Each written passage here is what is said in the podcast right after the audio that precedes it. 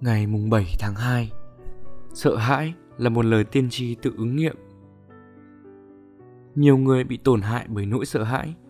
Bạn càng sợ hãi điều gì thì điều đó sẽ trở thành hiện thực. Từ Seneca Chỉ những kẻ hoang tưởng mới có thể sống sót.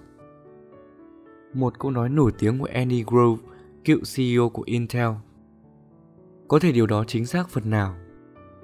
Tuy nhiên, chúng ta cũng biết rằng người hoang tưởng thường tự hủy hoại mình nhanh hơn một cách lạ kỳ so với bất cứ kẻ thù nào. Seneca, với sự tiếp xúc và hiểu biết sâu sắc giới thượng lưu quyền lực nhất ở Rome hiểu rõ điều này hơn hết.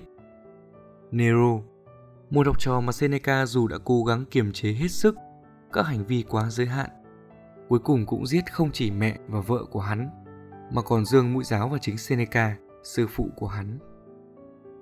Sự kết hợp giữa sức mạnh nỗi sợ hãi và hưng cảm, trái ngược với trầm cảm, là một điều rất nguy hiểm. Một lãnh đạo tin rằng mình có thể bị phản bội sẽ hành động trước và phản bội người khác trước.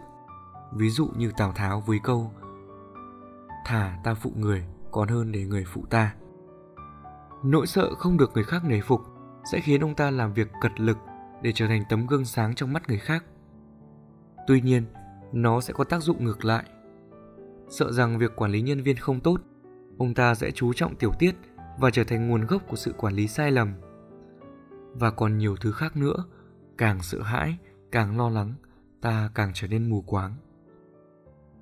Lần tới, khi bạn lo lắng rằng kết quả sẽ không tốt, hãy nhớ rằng nếu không kiểm soát sự bồn chồn, nếu mất tự chủ, bạn có thể chính là nguồn gốc của thảm họa mà bạn sợ hãi. Những người thông minh hơn bạn, mạnh mẽ hơn bạn thành công hơn bạn cũng đã từng sai lầm.